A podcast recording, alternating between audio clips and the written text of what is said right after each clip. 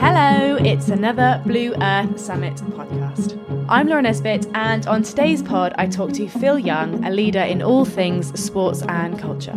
We get straight to the point by discussing the significance of holding Blue Earth Summit in Bristol and its historical significance as a port in the slave trade, which has shaped Bristol to be the multicultural capital of the Southwest. Understanding how to turn up in the outdoors as your authentic self is a key thread running through our conversation.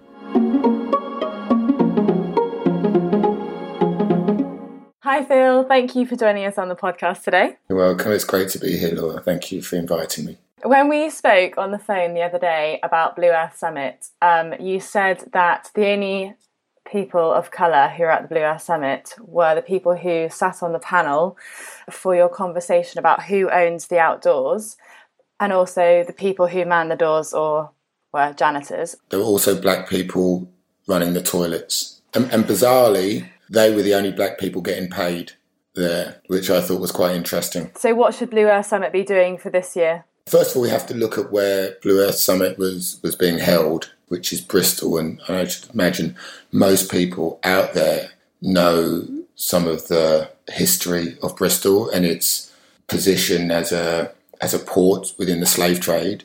There's a, a huge multicultural community in Bristol responsible for music and food and fashion and, and creating the, the city that it is, the wonderful city that it is, full of full of culture and vibrance and lots of lots of magical things my question to Blue Earth Summit organisers yesterday is why why were none of those people there? Why in a city where is probably one of the largest cities with a black and brown community in the UK was nobody invited?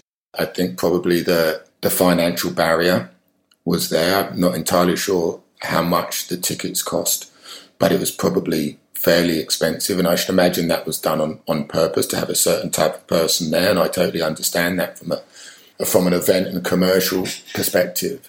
But if if we're looking to talk about sustainability and environmental issues around the world, we really need to be talking to the world, not just a privileged few people.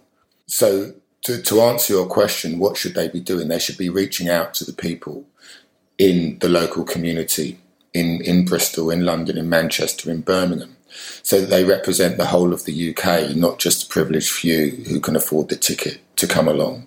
Because remember, if, if, if we want if we want to save the planet, we need the planet on board, not just a few people. And I think that's what's happening. You know, from the conversations that I've been having, they've taken that on board, and I, I, I fully appreciate that. On the first year, there are going to be mistakes and there are going to be blind spots in the operational side of things uh, and and the outreach. And from my understanding, that there is a desire to include new faces and new voices, new opinions, and, and new ideas. So I, th- I think the right steps are, are being made. Just going back to the point about it being hosted in Bristol, obviously lots of things have been happening in Bristol in the last couple of years around the um, Black Lives Matter movement. And how do you think that's helped move things forward and, and change things? Being a person of colour in the UK, we, we aren't we aren't heard. We have to shout. We have to smash things up.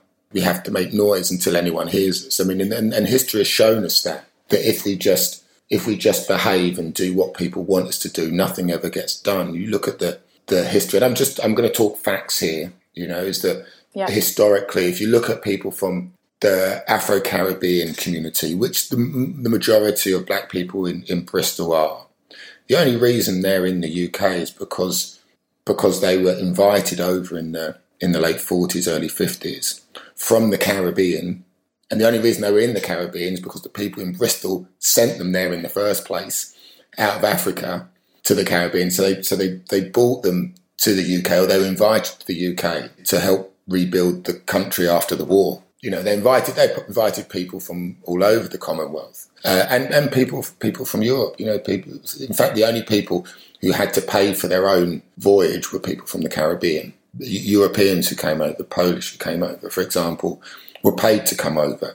The people from the Caribbean were invited to come over if they wanted to. They had to make their own way over and pay. When they arrived, the jobs and the, the promise of, of work and housing just wasn't there, and they weren't they weren't received in the way that um, they were promised. They were pushed into areas, well, slum areas, places that no one else wanted to live in, and, and, and told to be quiet and do the jobs no one else wanted to do. That's been the case pretty much ever since. It's very difficult, I think, for for black and brown people to to work out themselves out of that perception in the UK that they are just the second class citizen that lives in the poor part of town.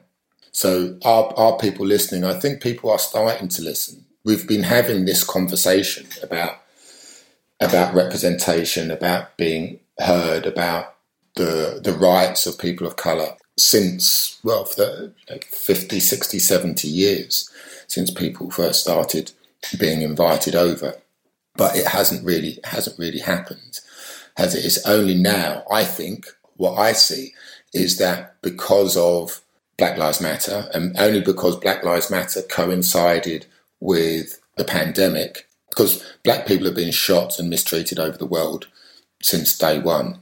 You know, for for centuries, black people have been shot by police or killed by police in America, beaten up by police in the UK or get arrested or whatever, stop and search for no particular reason other than the fact that they're in the wrong part of town and that being the wrong colour.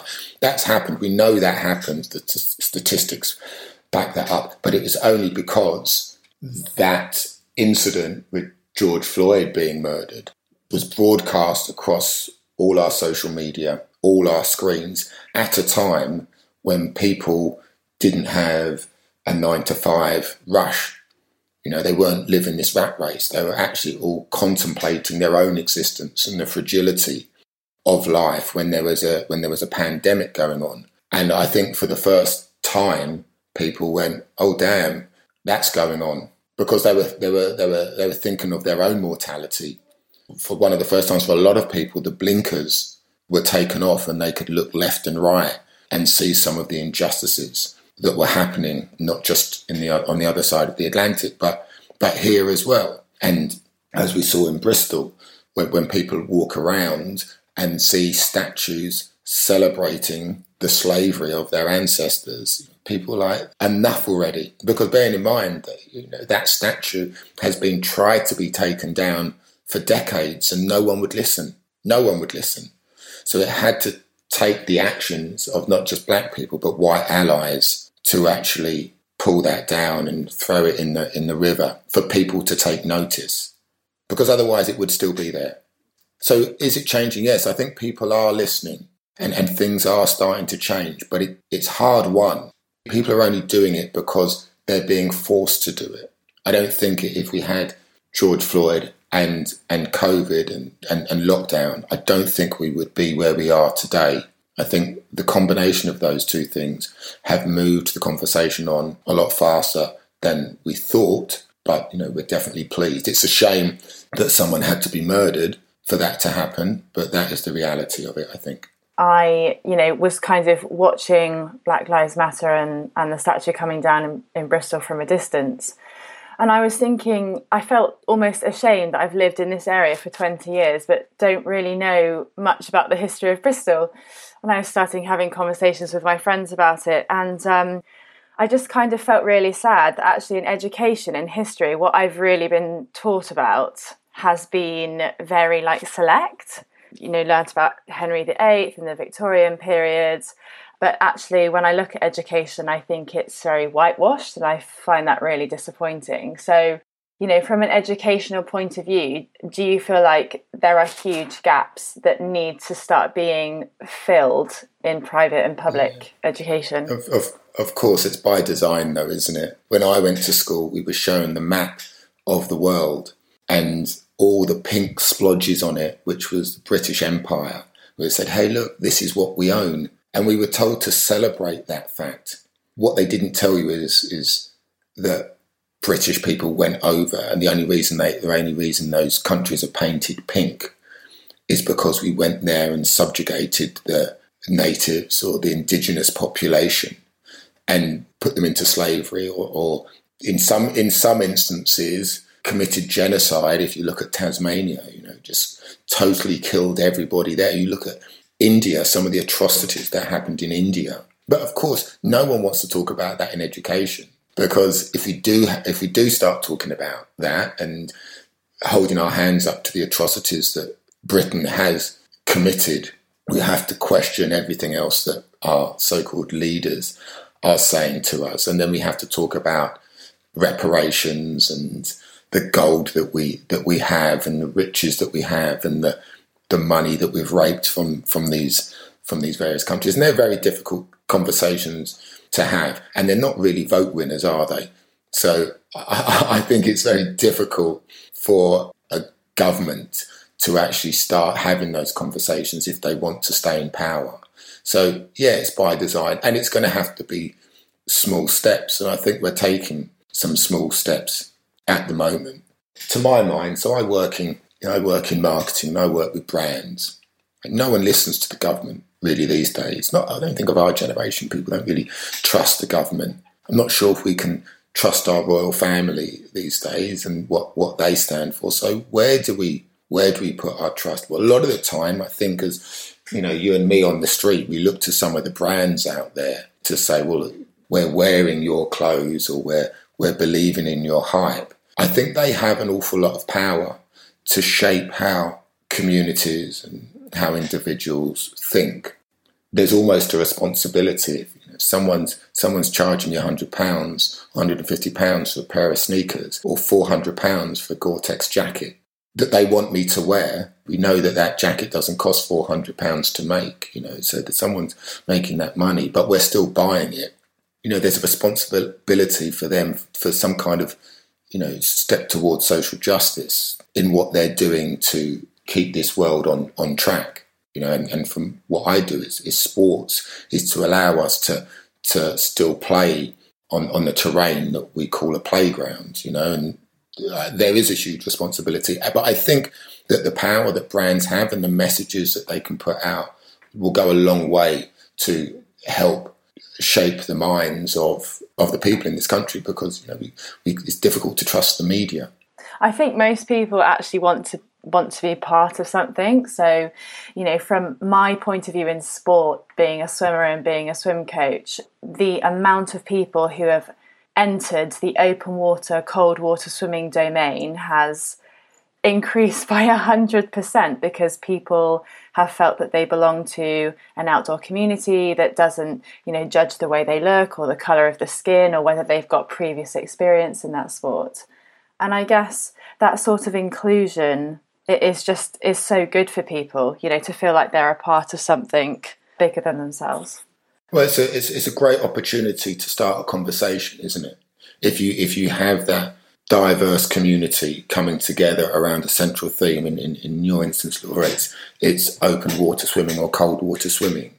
And there's a certain joy that you can have and a certain celebration in being at one with nature and feeling as, as, as though you are doing something uh, that is almost spiritual, there's a great opportunity to say, okay, well let's let's discuss this. What else what else can we get out of this other than the act of other than the act of swimming? And and that's I think where a brand can can step in because they you are going to need a swimming costume and you probably need a towel and you might need a swimming hat or something like that. So you are going to buy you have to buy those type of things let's have a conversation with the consumer at the same time to to talk about the joy and but also let's talk about the impact that we're having when we are going cold water swimming and and some of the people who can't go cold water swimming and how can we get more people to do it and how can we share the enjoyment that we're all feeling rather than just saying my hat will keep your hair drier than the next hat.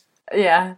In your um, personal and professional domain do you think there's a brand that's really making not just good change but sustainable change that you think will have longevity for decades to come? I think most brands are talking about it. I mean, there's there's very smart people running these com- companies, so they they all realise that there is something that needs to be done. The difference being is that some brands actually want to do make a difference. Other brands just feel as though they should be saying something because that's what the consumer demands.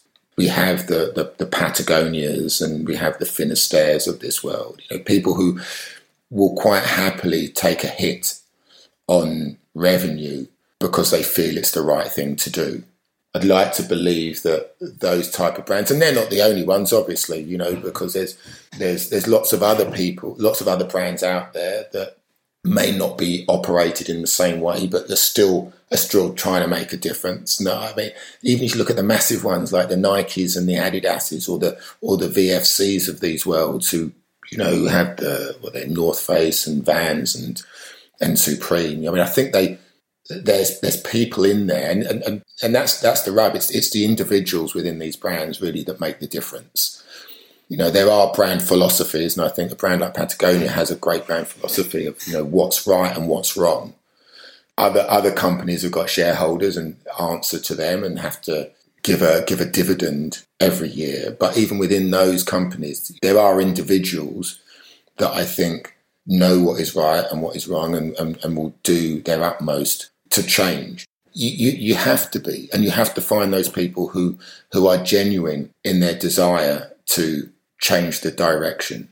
We've all got enough stuff. I really don't need any more. Well, I mean, I'm going to say that anyone who's listening to, I probably do need more trainers. but, uh, but do, you know what I mean? I, I, there's, there's there's plenty of people with so much less than me, but uh, you know have such more fulfilling lives than me. So I, I think it's inevitable that somewhere down the line, the act of consuming will change.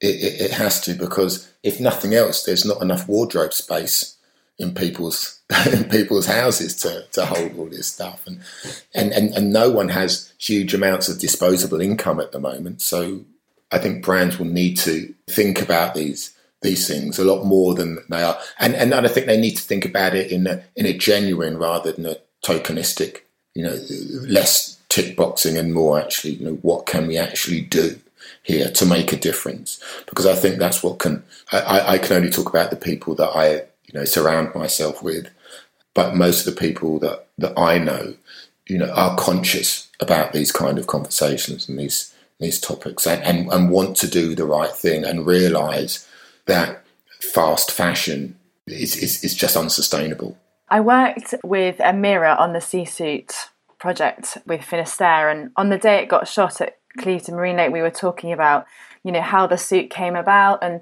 I, you know, I couldn't believe that the original idea and design was a product of a graduate collection maybe you know seven or eight years ago and that it had taken you know that long to get off the ground. That's not a knock to Finisterre at all because probably seven or eight years ago the sea suit would not have been relevant to things in culture. It would have been innovative but I don't think it would have had the uptake that it has now. And you know for things to change there almost needs to be more of an acceleration because if it's going to take another seven years for something else to happen you know that's that's five years over a decade that's you know quite a considerable amount of time to keep waiting for things to happen. So do you think do you think there is an answer to brands accelerating?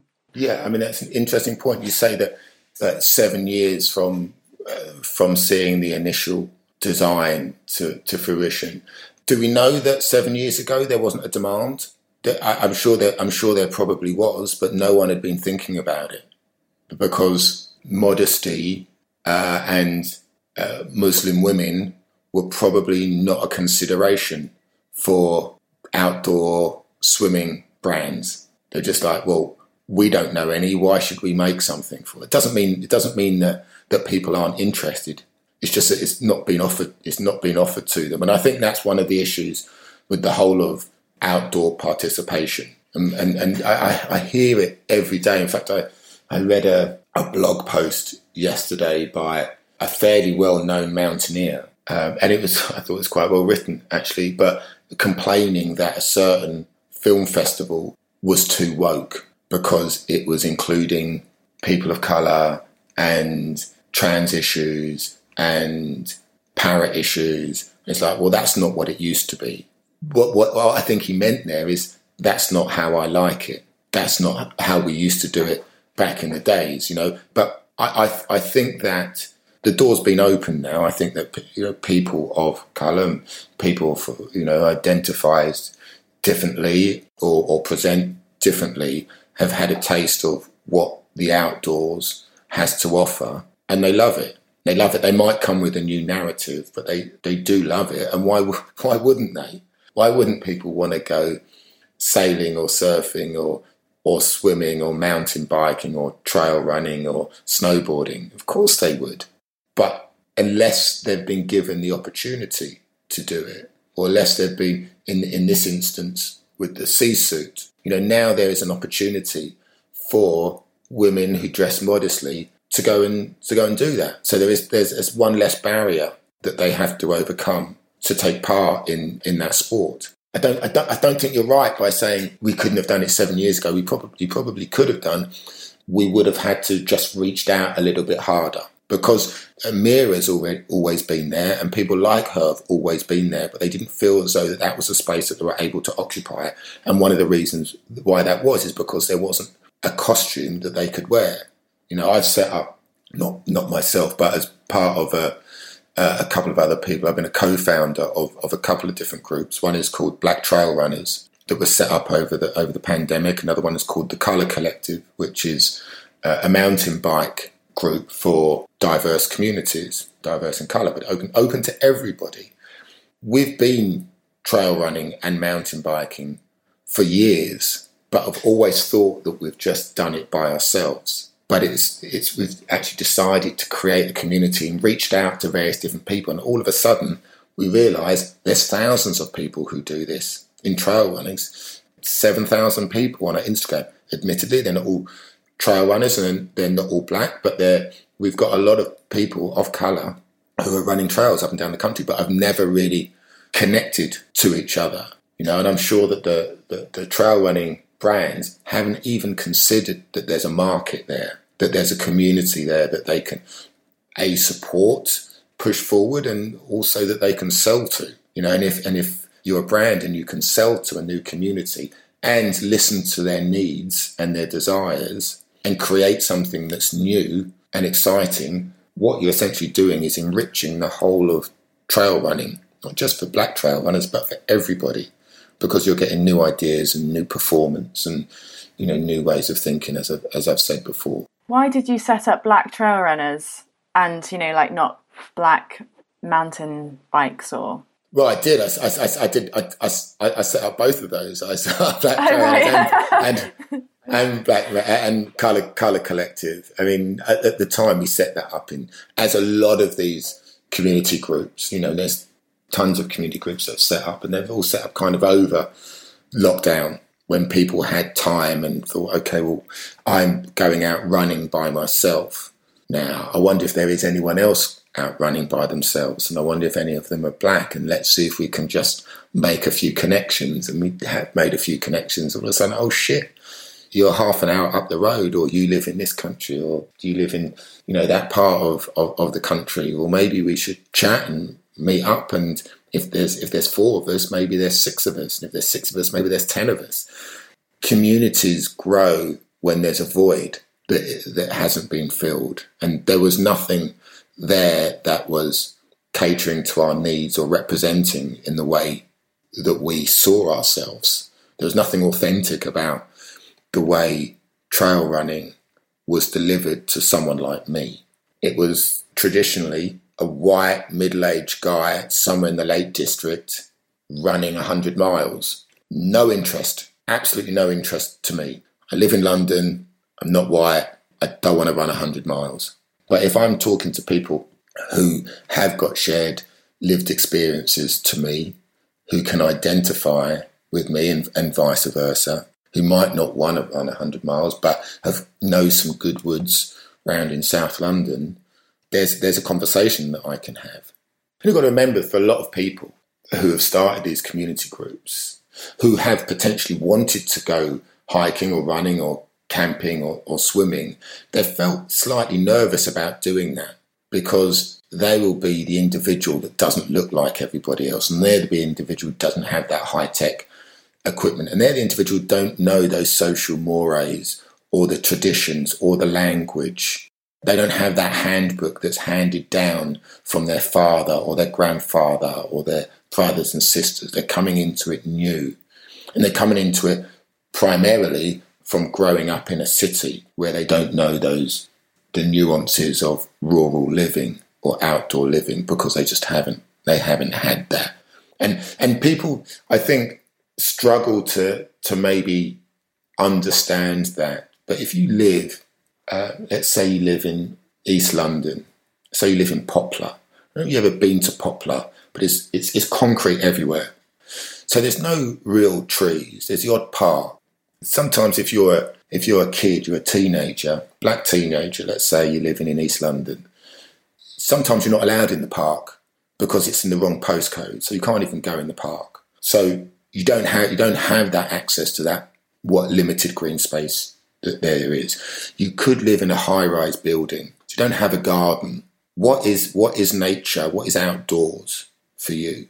It might be pigeons, could be urban foxes. It's probably rats. It could be the urban planting that they've got outside your block. And that urban planting is going to be vandal proof.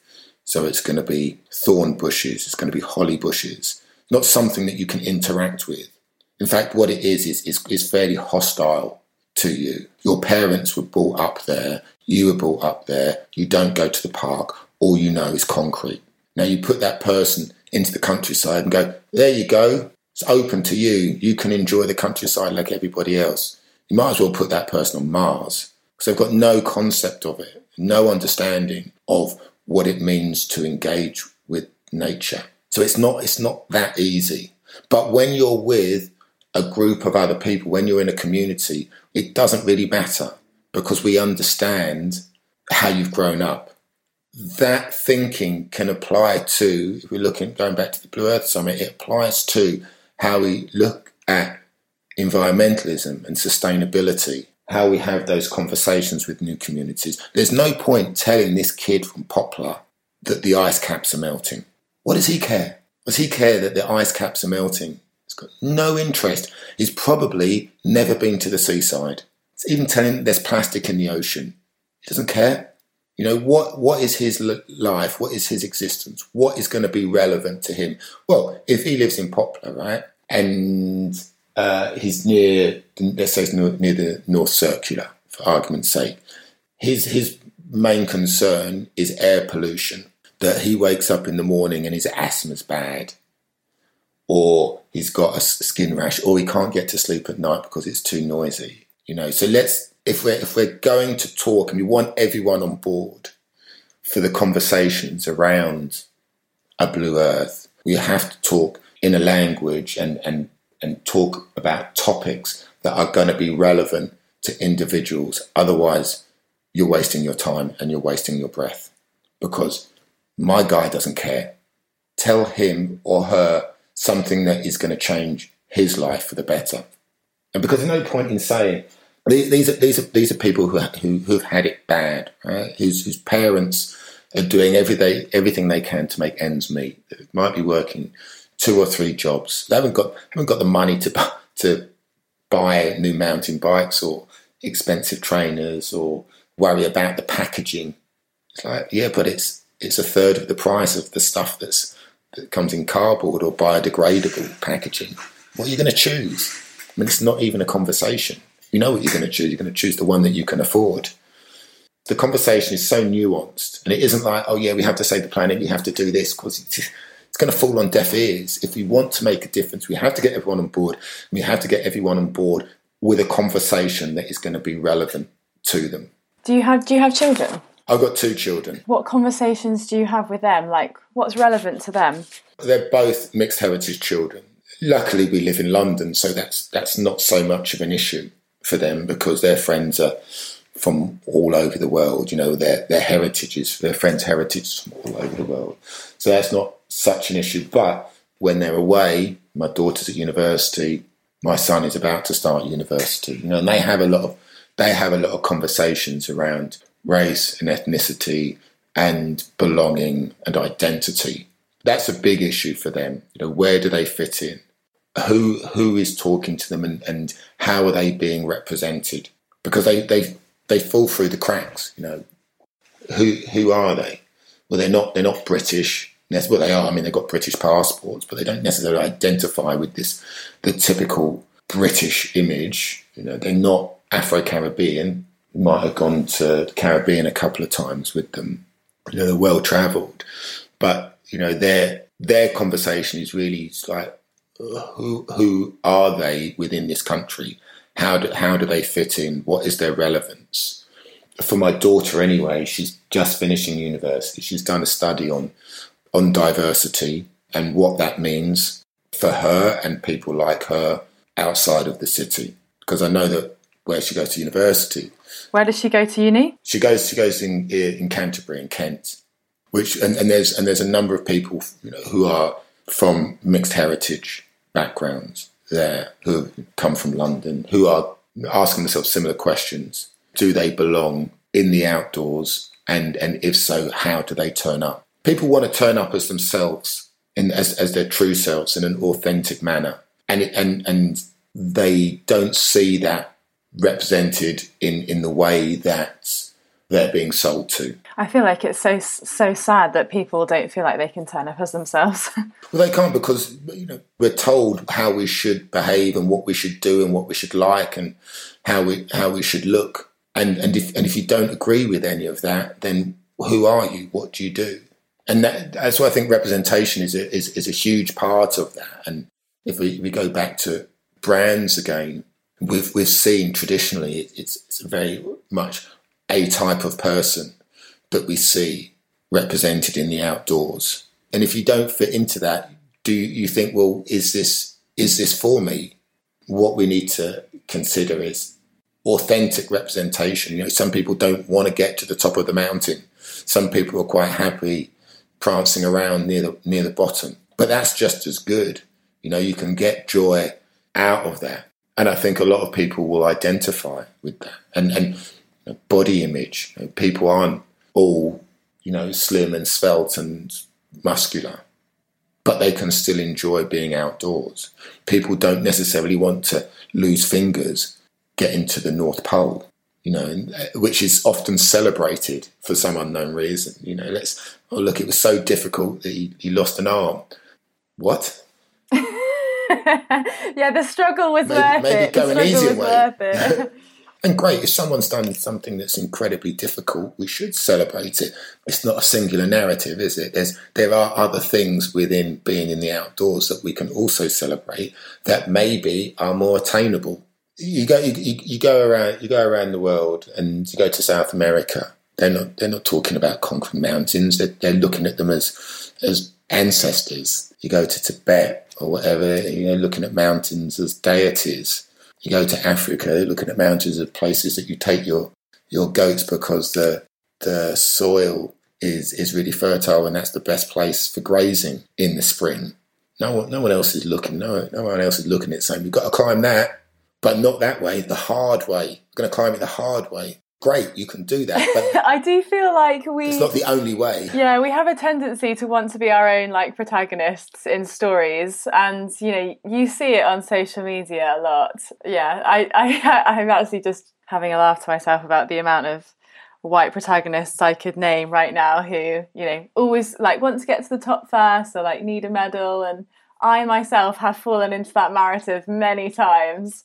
But actually, for me now, you know, completing a, you know, an extreme ice swim gives me just as much of a kick as jumping into a river and then having a coffee and a piece of cake with some mates. You know, they're two very different things, but I I, I enjoy them both. But I definitely have um, fallen victim to wanting to be my own hero occasionally. There's nothing wrong with that. My, my, my point is that that's not the only narrative. That that can sit alongside several other narratives which can all be celebrated. But what we but we don't do that. We're starting to do that but what we what we've done historically is is is championed the person who's overcome hardship to get a goal rather than champion the person who's just having a nice time. And and it's almost a, it's almost a case of well, if you haven't done that, if you haven't suffered, then you haven't done it properly. And I don't I don't really I don't really understand it. If we take the Olympics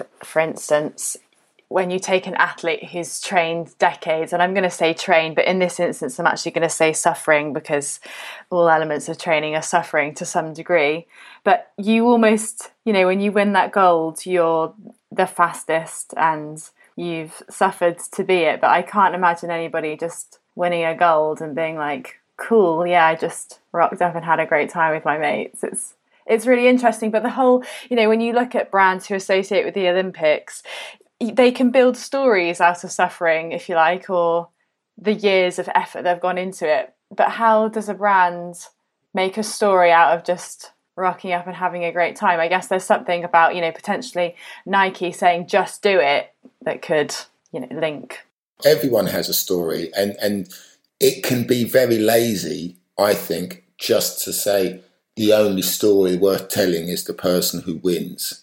I don't believe that. You know, not every not every story is about winners. Sometimes just doing it is enough. I think if brands can't find other stories that doesn't involve suffering, they may need to get some new staff. Noted. Noted for if I ever go and work in a brand and end up sitting around a table and, you know, we're praising 20 decades of 5 a.m. starts rather than just somebody who turned up and gave it their best shot.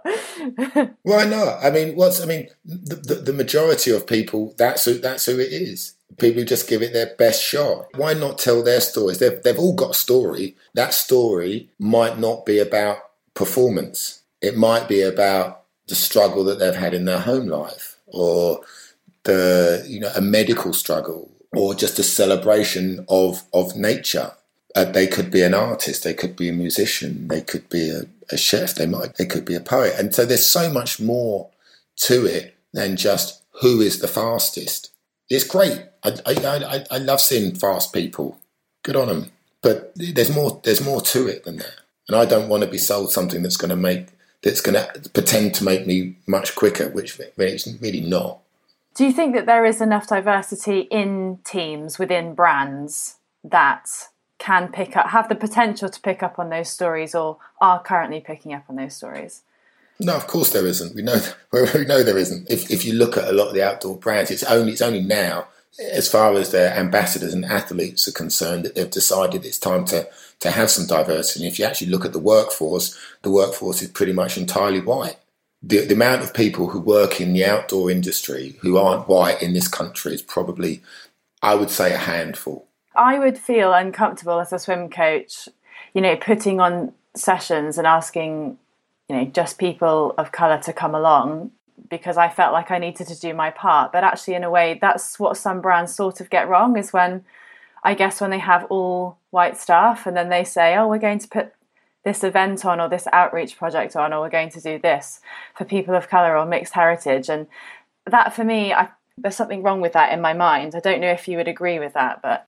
The tendency is for brands, I think there's people who acknowledge that that they can't move forward on, on this anymore. But the tendency of brands like, okay, well, what what do these people want? Oh, they they want to learn to swim. Okay, well, we'll teach them how to swim, and we'll teach them how to swim through our lens. You know, this is what we believe swimming. You know, other sports are available, right? But our version of swimming is this. Therefore, we're going to go out and teach them this. Our version of swimming, but guaranteed, whatever sport you're doing, within reason, that there are communities out there already doing the work that are already having these, in this instance, swimming lessons. So someone like Ome Dale in, in London who does Swim Unity and you know the Black Swimmers Association, people who are already doing that work, rather than go out and say, all right, we're going to do, we're going to reach out to loads of black people and get them involved in our swimming lesson why not reach out to the people who are already doing those swimming lessons and saying, can we work with you and your instructors collectively and leverage the power of our brand to help you do more of the work that you're already doing rather than thinking we can do it better. And, and, and the worst thing you can do is, is get a, uh, bring a new person along and give them a bad experience, making their first experience a bad experience because then they won't go back again. There's people out there, I would say to to the, the, the brands that are considering that to reach out to the people who are doing the work already. And that's that's not just for swimming, but that goes for environmental issues and whatever. You know, you can apply that thinking to anything. Blue Earth Summit is happening from the 11th to the 13th of October 2022 in the great city of Bristol. We believe in the power of the outdoors to improve our health and further establish purpose led business. Register your interest at blueearthsummit.com.